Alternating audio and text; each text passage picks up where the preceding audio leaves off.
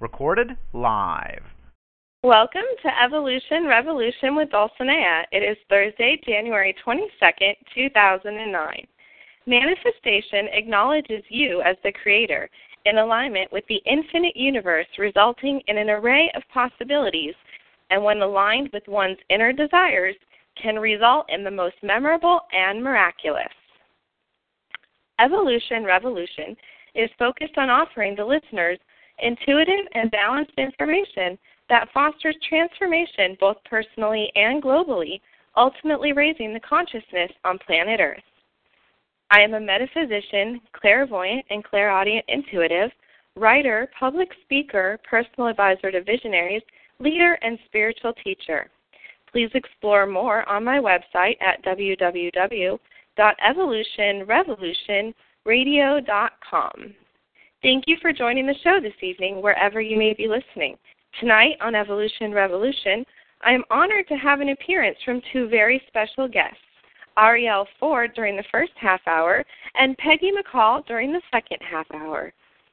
Arielle Ford has mastered the art of making things happen, a nationally recognized publicist and marketing expert, producer, author, and consultant. She has catapulted many authors and celebrities to stardom and enormously facilitated the rapid growth of the self-help and human potential movement in the U.S. As the former president and founder of the Ford Group, a successful public relations and marketing firm, she helped launch the careers of Deepak Chopra, Jack Canfield, and Mark Victor Hansen, creators of the Chicken Soup for the Soul series, and Neale Donald Walsch, author of Conversations with God. She has also handled publicity for several best-selling authors, including Wayne Dyer, Dean Ornish, Debbie Ford, Gary Zukav, Marianne Williamson, Louise Hay, Don Miguel Ruiz, Kenny Loggins, and many other notable authors, 11 of whom became number one on the New York Times bestseller list. As one of the nation's leading publicists, Arielle compiled her knowledge and expertise in the industry to create a 25-audio CD and resource guide, Everything You Should Know About Publishing, Publicity, and Building a Platform, which can be found on the Internet at www.everythingyoushouldknow.com. It is a favorite among first-time authors and has received rave reviews. As one of the founding partners of the Spiritual Cinema Circle, a DVD club dedicated to movies about love and compassion, Arielle created unique marketing and affiliate strategies that added to the success of the company.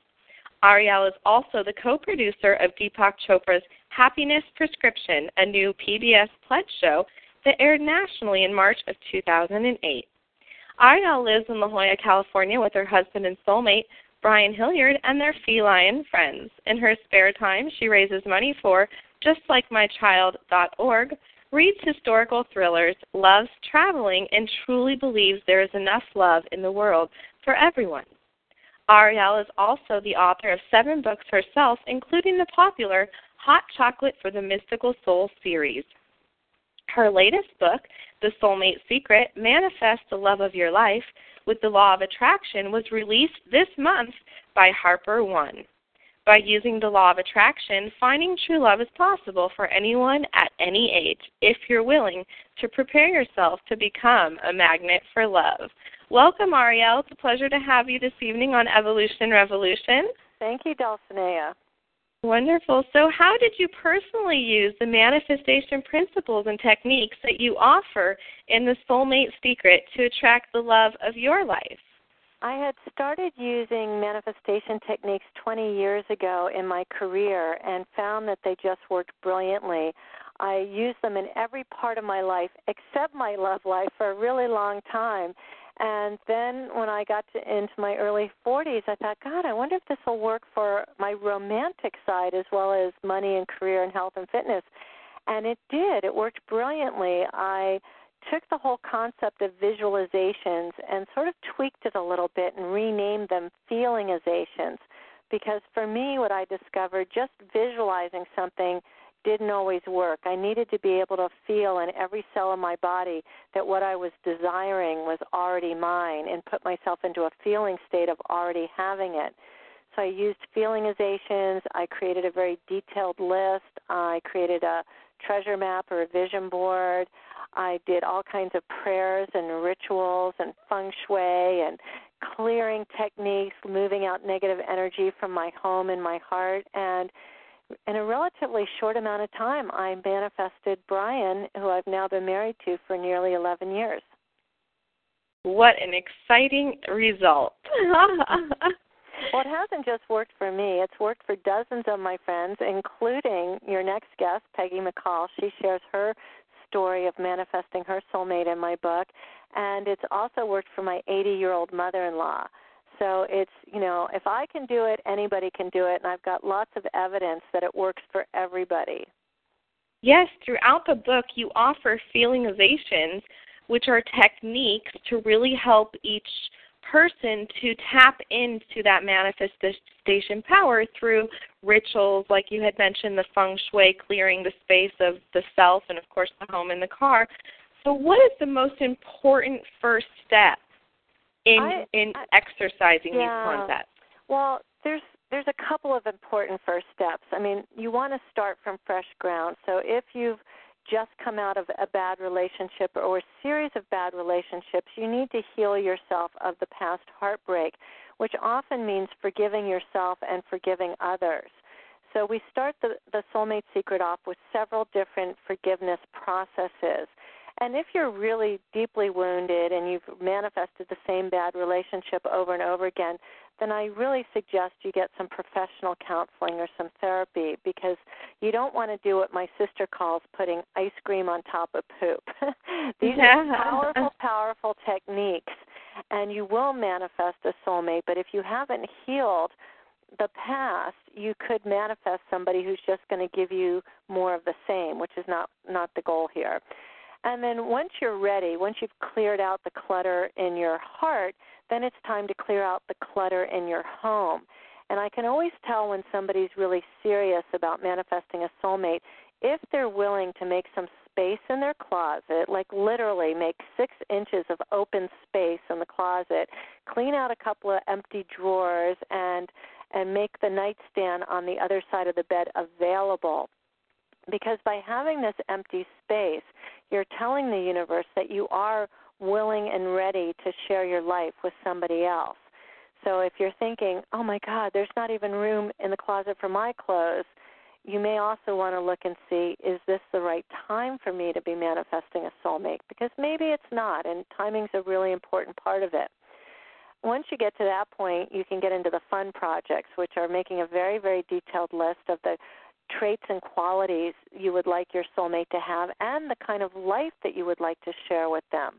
So along with putting down things that are going to be complementary to you, such as having somebody who's at the same level of fitness and activity that you're at. If you're a couch potato, you're not going to want somebody who's training for a triathlon, right?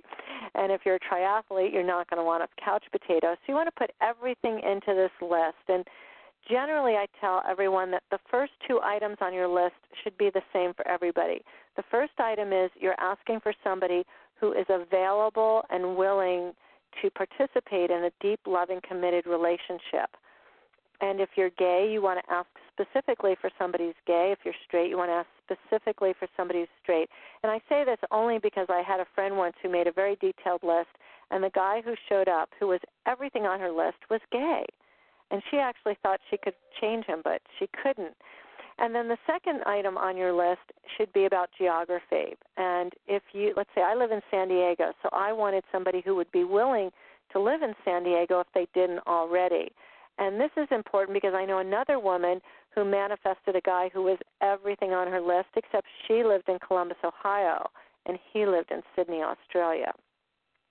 So those are number 1 and 2 for everybody's list. And then you get really specific. So for my list, I wanted somebody who was affectionate, warm, loving, kind, loved cats, generous, liked to hike, hang out on the beach, and travel to exotic countries. And I even put on my list that I wanted somebody with gray hair because I've always been drawn to men with gray hair.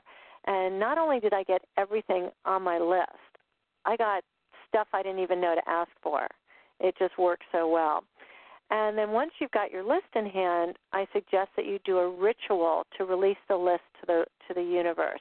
And for myself, I decided that I wanted to release my list on a Friday because that is the day of Venus and Aphrodite, the goddesses of love. And I did it on a day of a new moon, and I burned my list, and then I let the ashes go down at the La Jolla Cove, which is a beautiful little beach. And then I took myself out to lunch and had a glass of champagne and toasted my soulmate wherever he was, knowing that he was coming.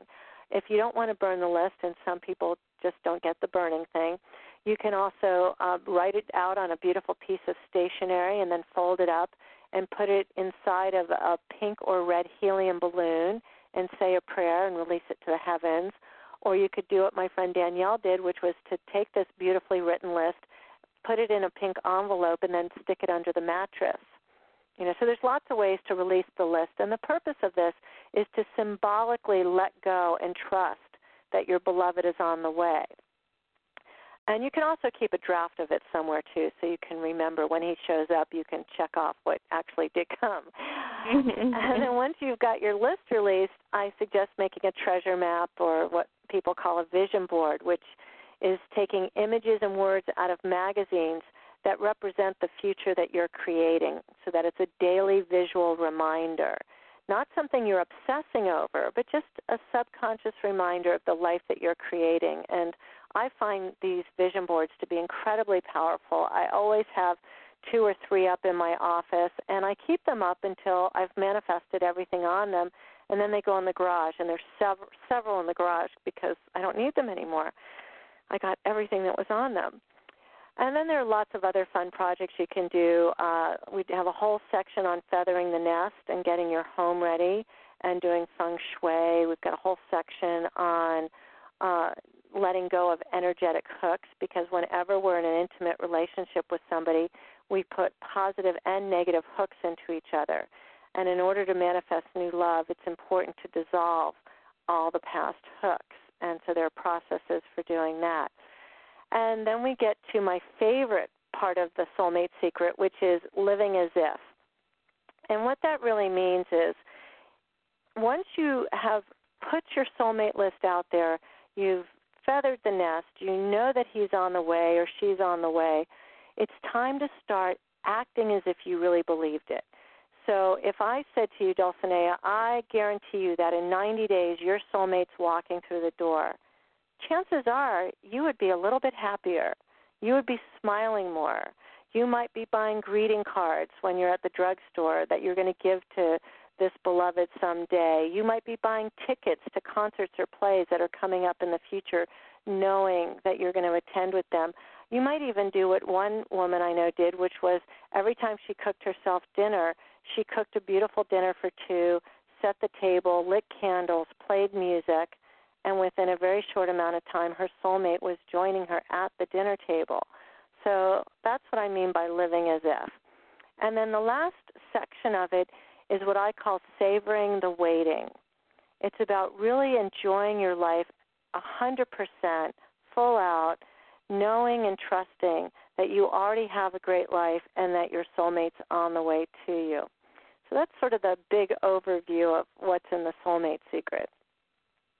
So you had mentioned about feathering the nest, and what do you mean by that? I think a lot of people don't recognize the importance of that element in manifestation. Well, you want your home to be ready. I mean, if you're, let's say you're a single person and your soulmate knocked on the door tonight at 7 p.m., is your home ready? You know, really, is it ready? Do you have pictures all over the house of your ex? You know, do you have clutter that you would get rid of if you knew they were on the way? Are you still sleeping in the same bed or the same sheets that you slept in with your ex-husband? So it's about preparation. It's about making the space that you reside in as beautiful and as welcoming and as clean as you would have it be if you knew for certain they were on the way. So that's what I mean by that. You have mentioned becoming the magnet to create this for yourself or for oneself, and you mentioned a lot of techniques that really go into creating love and light within oneself to attract that love and light within another. And you use these techniques throughout the book through the rituals, exercises, and even the soulmate IQ test. And so what for you triggered that idea that you had to become love to attract that love, and how can others grab that message?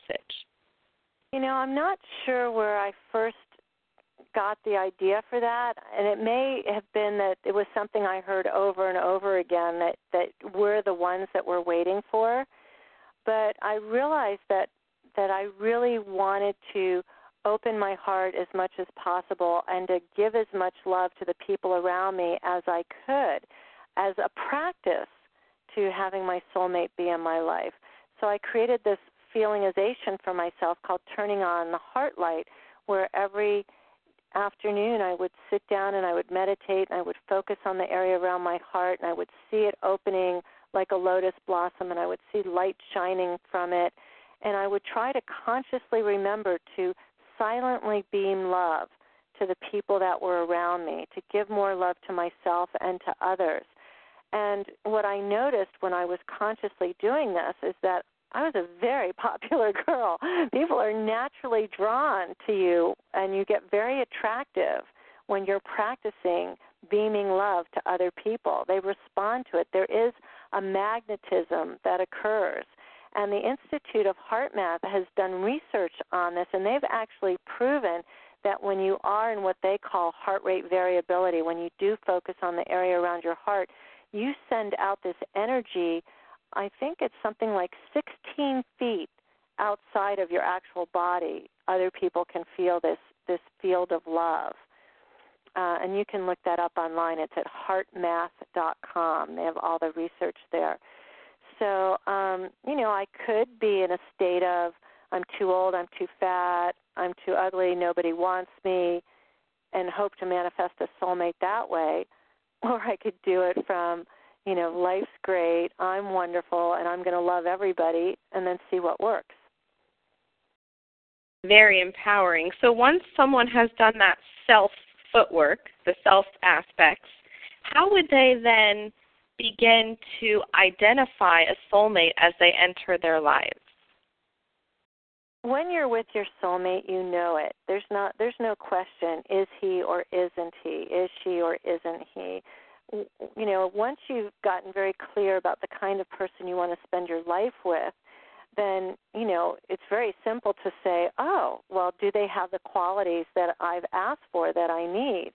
And how do I feel when I'm with them? Can I completely, utterly be myself with them? Do they love me unconditionally? Do I love them unconditionally? When I look into their eyes, do I have the feeling, the sensation of being at home? You know, my husband calls it, he takes it down to very guy kind of equations. You know, he said in regular math, 1 plus 1 equals 2. But when you're with your soulmate, 1 plus 1 equals 10, because every part of your life gets so much better. That is so exciting. So we are talking with Arielle Ford, author of The Soulmate Secret. You can find her on the web at www.soulmatesecret.com. So with the fear of missing it, I think many people that we talk to today in the world have this fear that when their soulmate arrives, they're going to miss it because of something might happen. So why do you think so many people struggle with finding their true love? I think that a lot of people are addicted to suffering, and they don't know that they're addicted to suffering. They're just, you know, they're stuck in what Deepak Chopra calls a negative feedback loop, where this is how it is, this is how it's always going to be. And there's a level at which they're unwilling to take responsibility for the fact that you can change your life. You know, my friend Marcy Shimoff wrote this beautiful book called Happy for No Reason. And in it, she has all the latest scientific research that proves that we are born with a happiness set point. Just like you've probably heard that we're born with a weight set point, the weight at which we'll almost always go to unless we're trying to change it. And they've proven that you can change your happiness set point. So I did not grow up you know, a happy, cheerful little girl. I was prone to very dark, deep depressions, and I saw psychiatrists when I was young, and I was medicated when I was young. But I decided I was not going to live my life on medication or being depressed. And I literally taught myself to be happy, and I learned how to be happy. And that it took a lot of work. I did therapy. I had to change the way I ate, the foods that I ate, and the supplements that I took. And I did a whole spiritual path around it. And then one day I woke up and it was no longer work at all. It just became who I was. It became very natural. And it's like that with love. You start with loving yourself first. And, of course, you know, if you don't really like yourself, it's going to take some time. But it's like a muscle. You exercise it every day. You do a little bit more every day. I was talking to Dr. Christiane Northrup yesterday, and she was talking about the same subject. And she said, whenever you walk past a mirror, you should blow yourself a kiss. Isn't that beautiful? Blow yourself a kiss whenever you go past a mirror. And I started something years ago after I saw Billy Crystal on Saturday Night Live, where he was always saying, "You look marvelous." Uh-huh. So now whenever I pass a mirror, I stop and I look at myself and I go, "You look marvelous." Uh-huh, definite smile. Yeah, it's really fun. It adds some humor to the day. And, you know, I'm at an age in my life where I can't see too well without my glasses, and most of the time I don't wear my glasses. So when I do look in the mirror, I do look great. I think I look fabulous. And that's what matters. Exactly. That's so wonderful. So in the book, on this topic, you do an amazing job in the Savor the Waiting chapter of including a love letter from God that you had received more than 20 years ago. Mm-hmm. And I thought maybe you could share just an idea of that. I'll let people get the book to actually read the love letter from God, because it's an absolute beautiful excerpt. Yes. I never found out who wrote that. Somebody had given it to me, and I kept it, and then, of course, I lost it. And then when I was working on the book, I had a researcher helping me, and I said, listen, somewhere out there's this love letter from God. You have to find it for me, and she was able to. But it's this really, really, I'll just read the first couple of lines. It says, "Dear one, everyone longs to give themselves completely to someone, to have a deep soul relationship with another, to be loved thoroughly and exclusively. But I say no, not until you're satisfied, fulfilled, and content with being alone, with giving yourself totally and unreservedly to me, will you be ready to have the intensely personal and unique relationship that I have planned for you." And it goes on and on and on, and it's just, I remember that letter giving me so much hope years ago when I was wondering, would I ever find my soulmate? And knowing that at the right time, when I was ready, you know, it would happen, and it did. How would you describe a soulmate? I think I probably described it a couple times already, but it's really important, I think, that people tune into what that is, because the word is so over.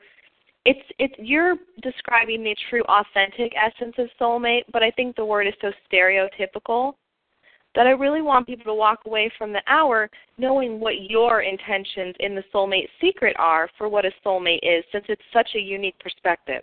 Yeah, I really believe a soulmate is someone you can totally be yourself with.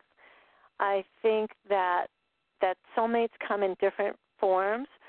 So in the Soulmate Secret, we're talking about a love relationship, but I also believe you can have a best friend who's a soulmate. I think Oprah and Gayle King are a perfect example of that. I think a parent and a child can have a soulmate connection.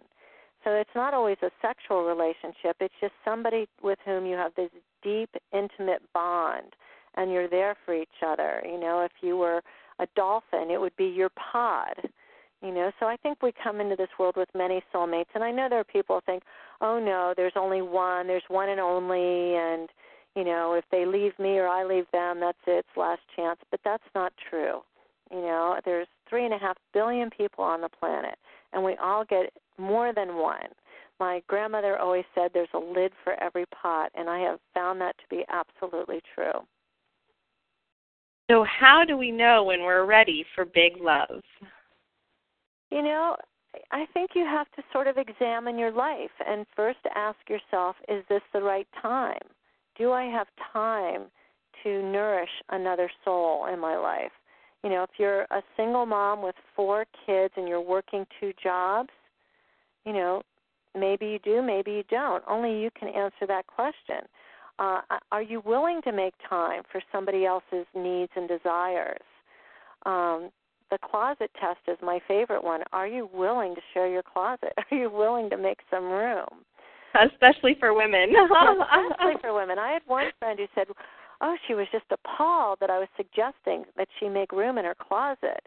You know, and you know, she's 52 and she's still single after she was divorced 20 years ago because she's not willing to make room. And it doesn't mean that you're wrong if you're not, because I also believe in divine timing. So if you're not willing to make room, you might, if you'd like, take it as a sign that it's not just the right time for you, that maybe there are other things you need to accomplish first. And there's no time limit. Like I said earlier, my 80-year-old mother-in-law used these very powerful techniques to manifest a new soulmate when she was 80.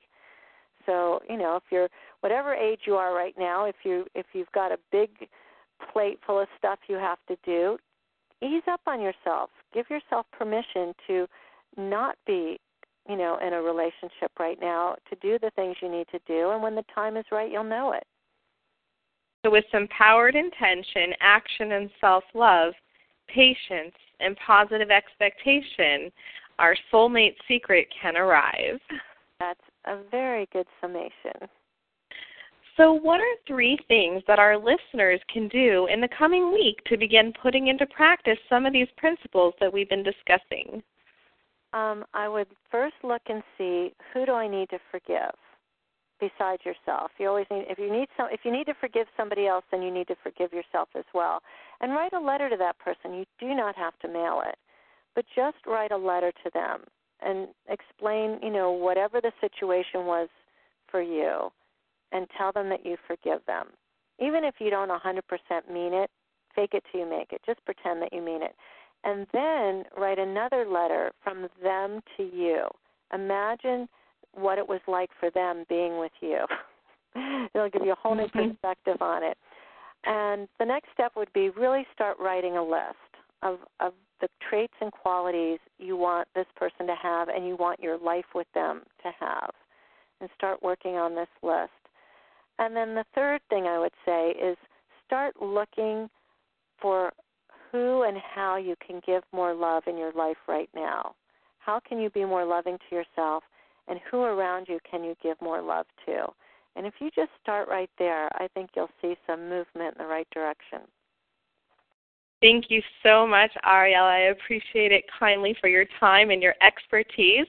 You can find Arielle on the web at www.soulmatesecret.com, also at www.everythingyoushouldknow.com, and lastly, www.fordsisters.com.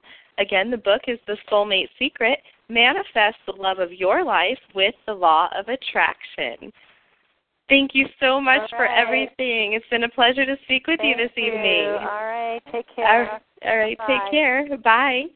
So during the next half hour on Evolution Revolution, we will explore a great conversation with Peggy McColl about her book, Be a Dog with a Bone, Always Go for Your Dreams, which offers the dogma for success. It is time to dig up your dreams, lap up your success, and roll in the bliss.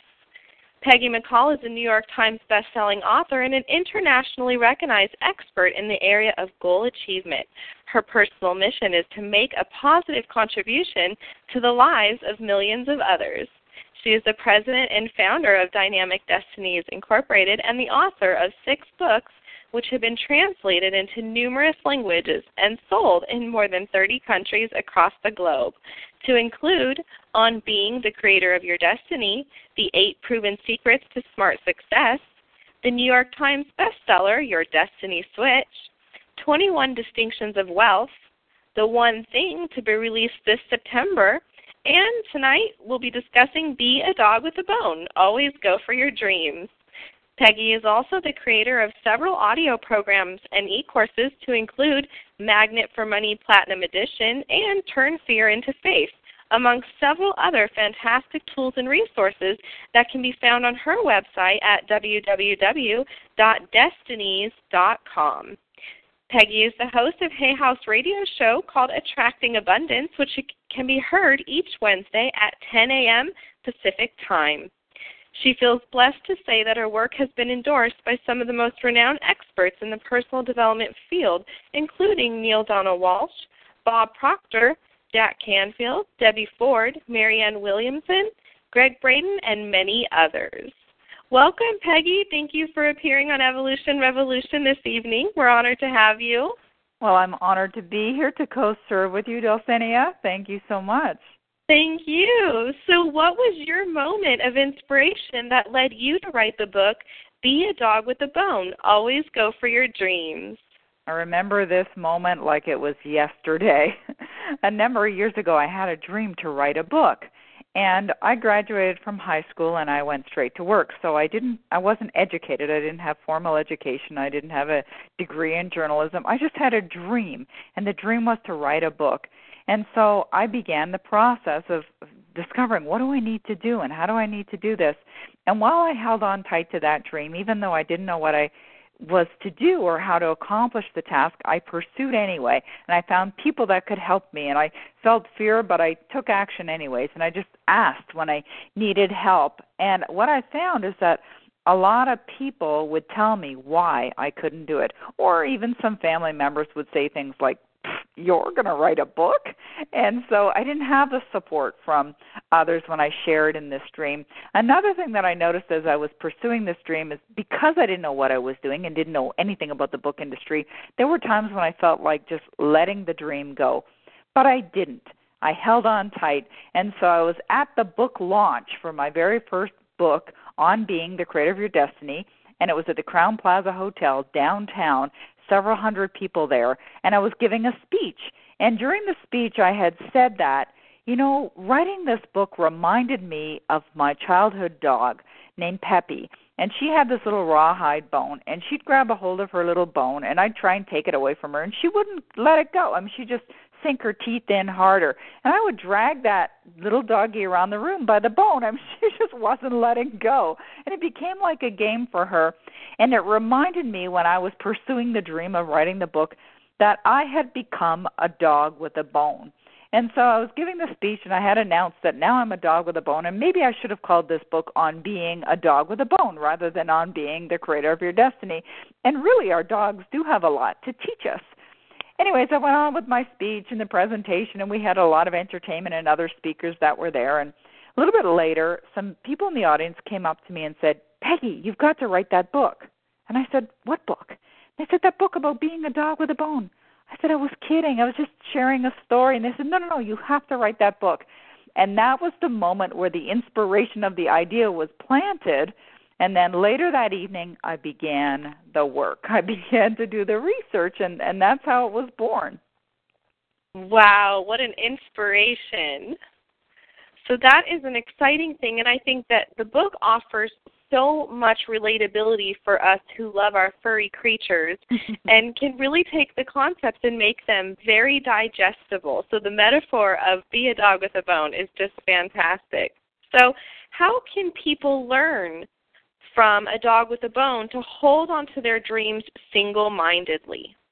Well, you know, we think of dogs, and I mean, they're very playful in nature. They've got a lot of love to give. And, of course, in Be a Dog with a Bone, there's many lessons. And the premise and the real main message of the book is to be that dog with a bone, you know, to just think of that characteristic of how a dog will, you know, grab on tight and hold on to something and not let go. And now what I really want to say is that being a dog with a bone is not part of that is not growling, biting, snapping, barking, or mistreating any other human being. That's not it at all. Nor does it mean that you be needy, jealous, boastful, envious, or inflexible, or forgetting about what's most important to you. Dogged determination really means holding on to what you most value, as well as working in a very, very positive way to make your dreams come true. So it's not really an unhealthy attachment. It's a detachment. It's a detachment to the goal. It's saying, I have an intention. This is what I desire, And I'm going to go about it in a very loving way. There's a chapter in Be a Dog with a Bone called Drool Unto Others, as you would drool unto yourself. So I'm going to go about this with the very loving nature, with a positive attitude. And Arielle gave us many tremendous ideas on manifesting, things like feelingizations and acting as if and all of that. That's all part of it as well. So it's just holding that intention, that clear thought in your mind, like the soulmate, as she was explaining, that she's created with the soulmate kit, just knowing that that dream will manifest. And I'm seeing it, and I'm feeling it, and I'm holding on tight, just like the dog will with its bone. So just like a dog, what is the importance of learning new tricks to continue to persist in creating our dreams? Well, you think of a puppy, and I've had a number of different puppies. We've always had dogs in my life. When you get a puppy, the opportune time to train a puppy is when they're young, of course, and you want to teach them certain things like doing their business outside. You certainly don't want them to do it inside. Well, I believe that us humans, we're very much like that. The opportune time for us to learn is when we're younger or when we're young.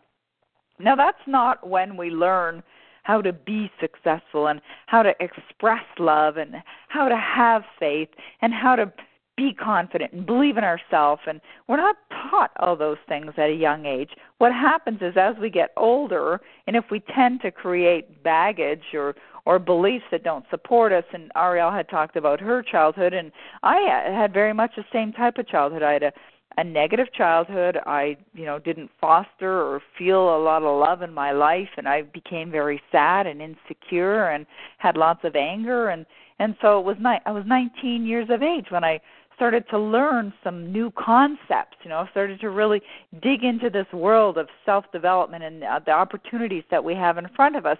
So obviously, I was a little bit older, but I believe that if we decide, it doesn't matter how old you are, if you're still breathing, if you decide you'd like to have some kind of a positive change in your life, it's not too late. We can teach an old dog new tricks, and what I'm talking about is really learning and finding the tricks of success. Arielle, she's given us so many great examples, talked about her 80-year-old mother-in-law.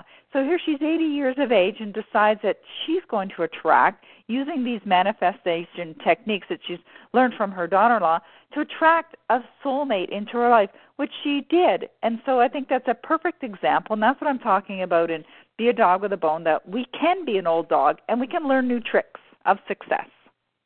And how do we begin to teach ourselves these new tricks, since really the self-love was also brought up and is an important element that you mentioned with great humor and lightheartedness in Be a Dog with a Bone? That is a beautiful question, and I believe the answer to that is to learn from others. So there's just a wealth of information, and I'm not talking about necessarily buying books, although buying books is a fabulous thing to do because there's so much information that you can get for such a small amount of money. You can buy a book for $10 or $16, and it's like sometimes I'll say to people, is it worth it for you to attract your soulmate into your life for $25? Well, of course it is. And so I think it's really important to invest in ourselves and seek out the wisdom from those that have already blazed the trail and learned it for us. Perhaps they've had failures and learned from those failures, and we can learn from that. We can learn from those examples. Lots of information and fabulous stuff available in books and, of course, available in audio programs, at seminars, and online. Online there's so much available that doesn't cost anything, that's free. So there's a lot of resources, strategies, techniques. So I suggest learn from others. And each of us will do that in our individual ways, but just to really keep ourselves open to the idea that others may teach us glimpses of truth that can help us along our own path. That's right. In Be a Dog with a Bone, I talk about learning from dogs. And of course, my dogs have been great teachers, and I have 14 chapters in here talking about many great lessons that we can learn from dogs. But my son, Michelle, he's 16 years of age right now. He's one of my greatest teachers. And I remember when he was young, and he'd say something like, "Why are you acting like that?" Just in a very innocent way. And, just sort of reminding me of, oh, yeah, that's probably not the most loving way or the kindest way or whatever. He's such a tremendous free spirit of love that just reflects back to you hey, you know what? You might want to look at it this way, or you may want to try it another way. And, you know, sometimes I'll say to him, where did you get that from? And, and he'll respond to me and say, duh, who's my mother? And so he's telling me he's learning it from me, and I'm seeing that I'm learning it from him, and maybe that's just the way that it is. But we can learn from so many ways. And you know what I also believe?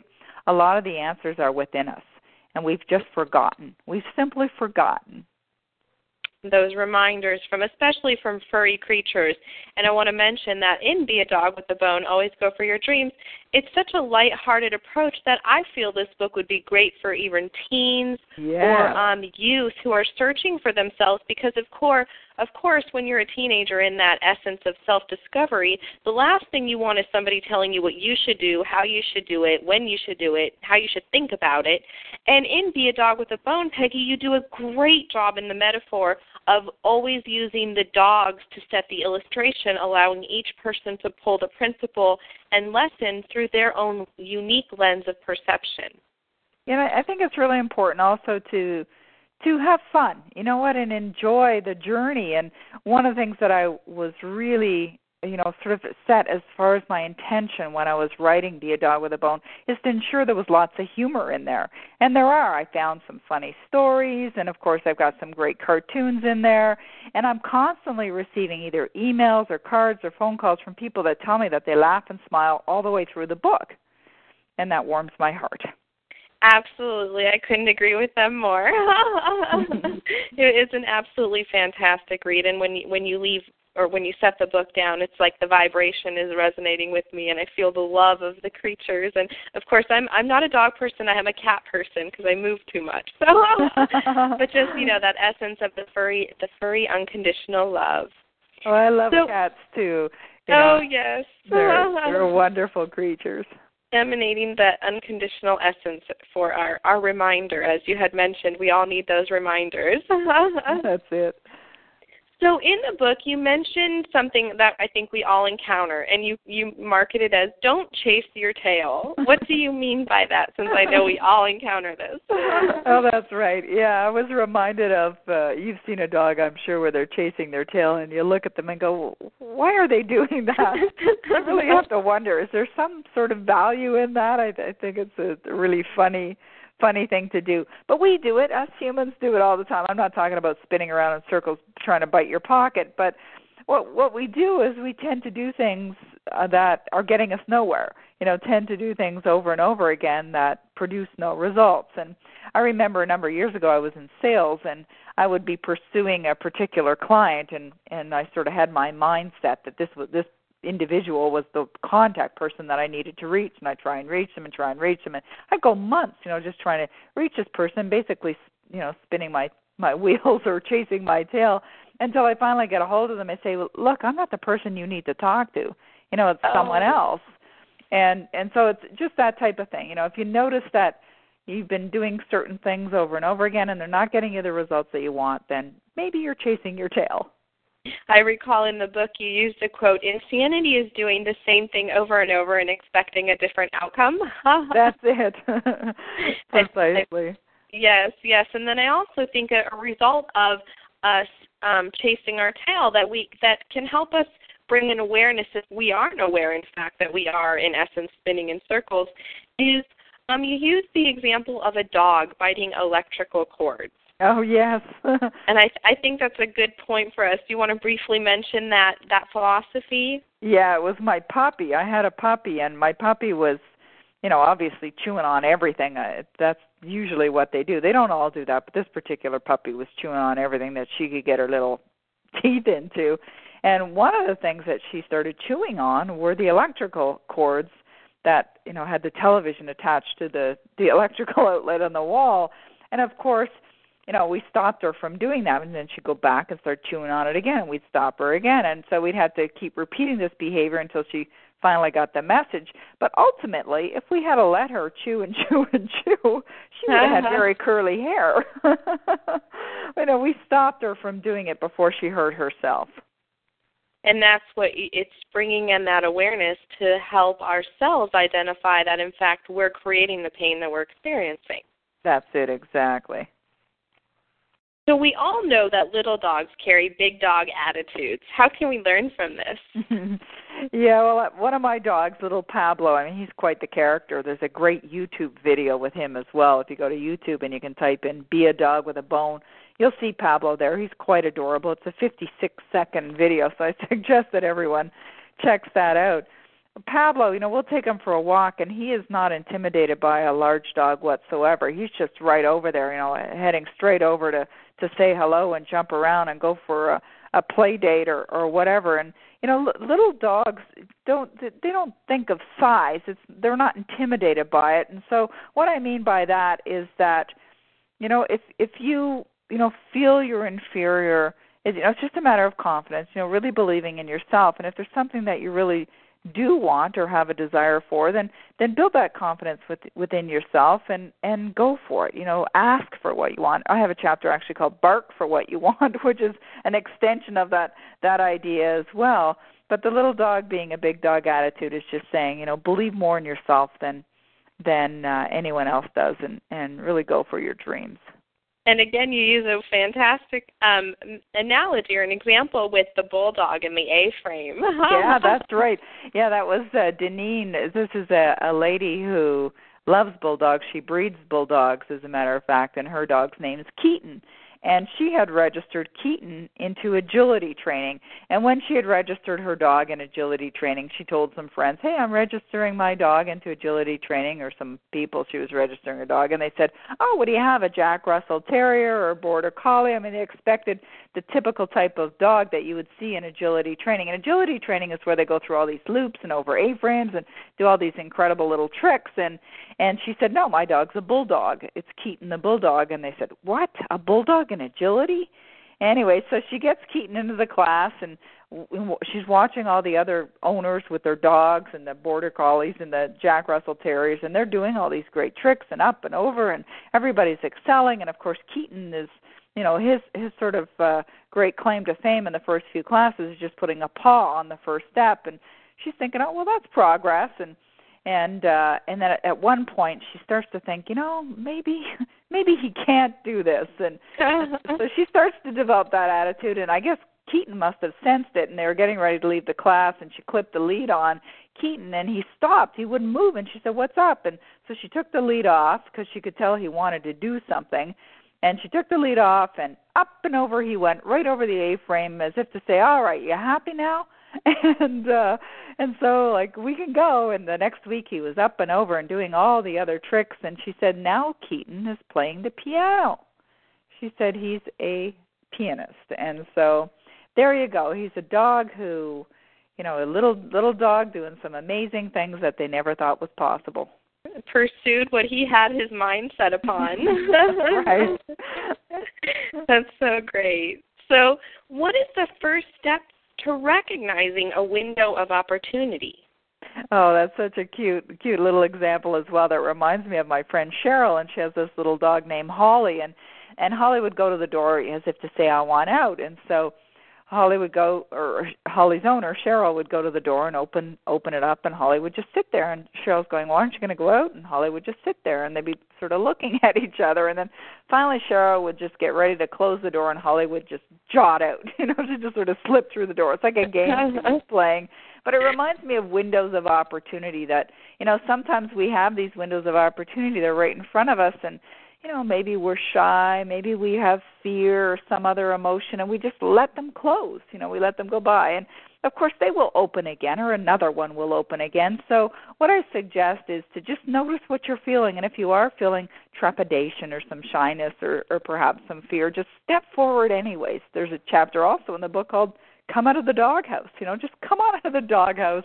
You know, just forge ahead and, you know, take that step and just notice when the opportunities are there. There's opportunities everywhere. It's like even now with the economic situation the way it is, there's brand new opportunities popping up all over the place. There's people that are making a fortune.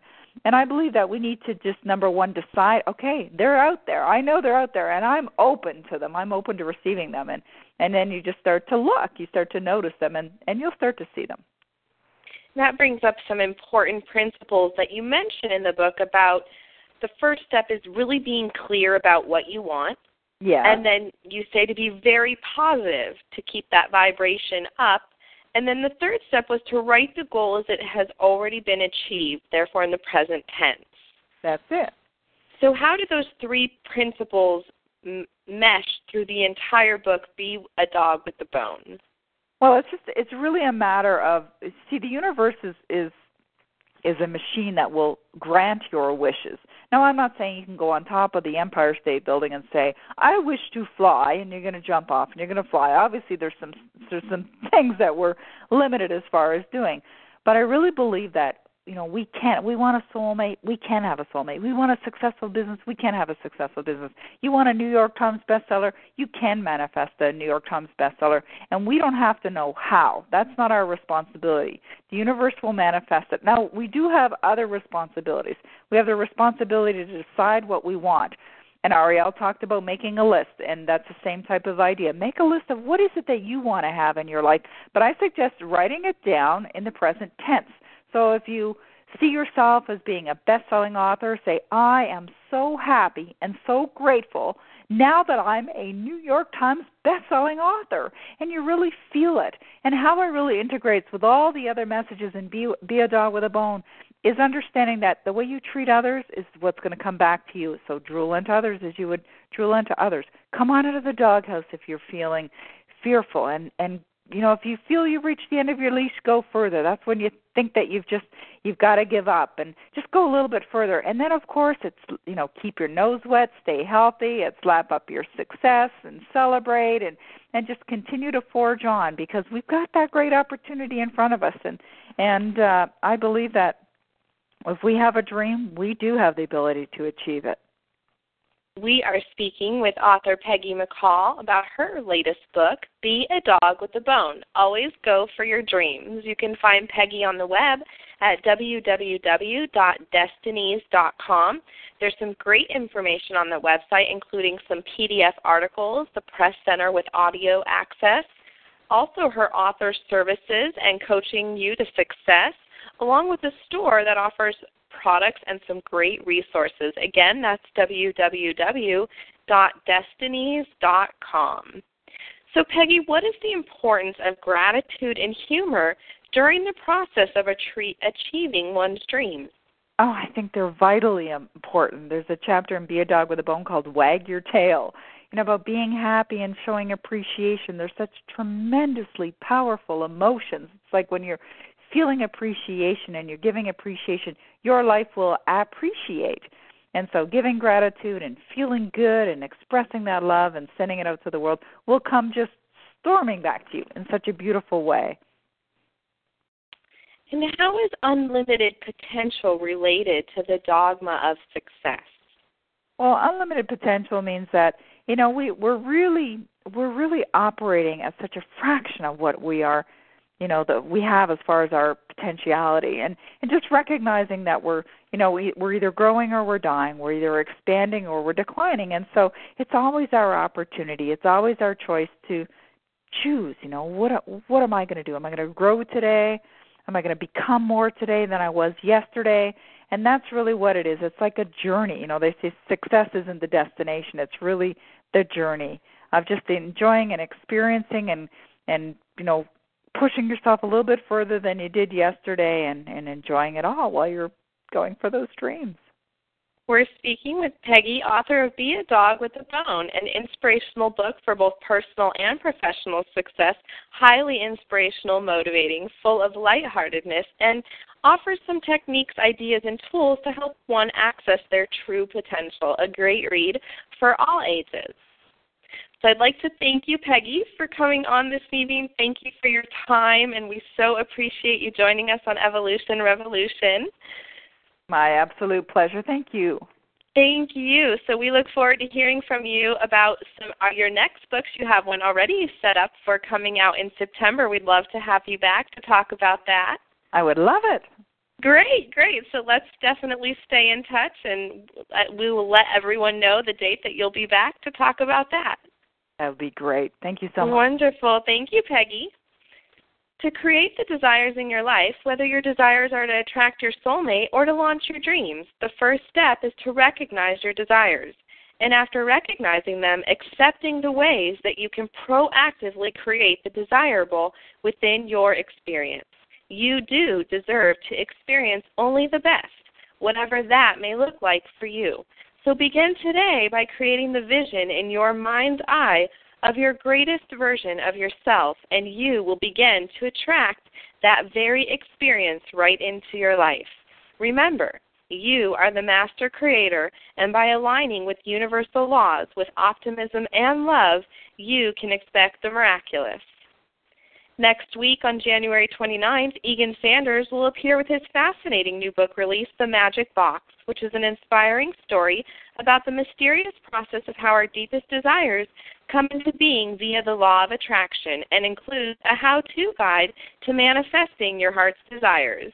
On February 5th, Dr. Daniel Condren will remind us of the wise formula for inner success and divine balance in his latest book release, The Still Mind, Present Moment, and Open Heart. Daniel explores how less thinking and more alignment with universal stillness enhances conscious choices and results in the stillness of the mind. On February 12th, Dr. Stephen Farmer will appear with his latest book release, Earth Magic.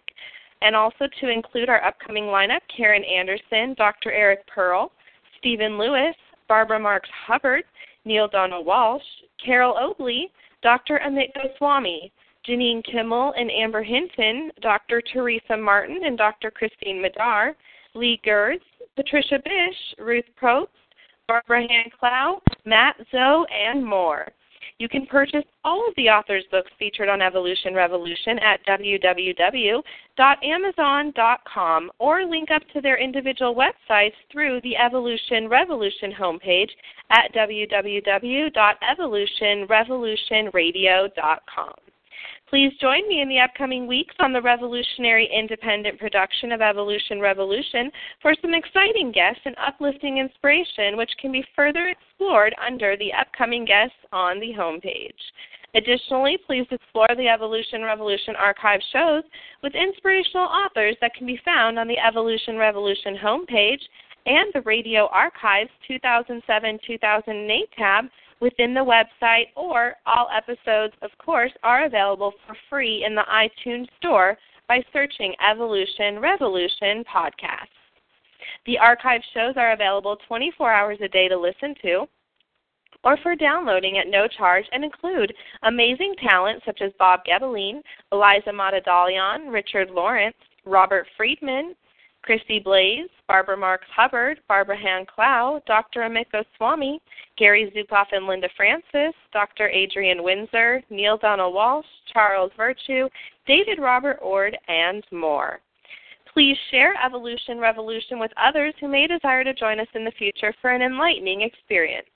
I am a metaphysical teacher, healer, and spiritual counselor who offers clairvoyant readings and teleclasses via phone, allowing me to connect with people anywhere. Please visit my website at www.dulcineasdivinevision.com under the Services and Events page, which includes client testimonials and a wealth of information. A divine and spiritually enlightening experience awaits you. Also, please explore my blog at www.evolutionrevolutionradio.blogspot.com for weekly postings and guest announcements for Evolution Revolution. Co-create with Evolution Revolution. We are seeking partners to help Evolution Revolution evolve and expand to even more people across the globe.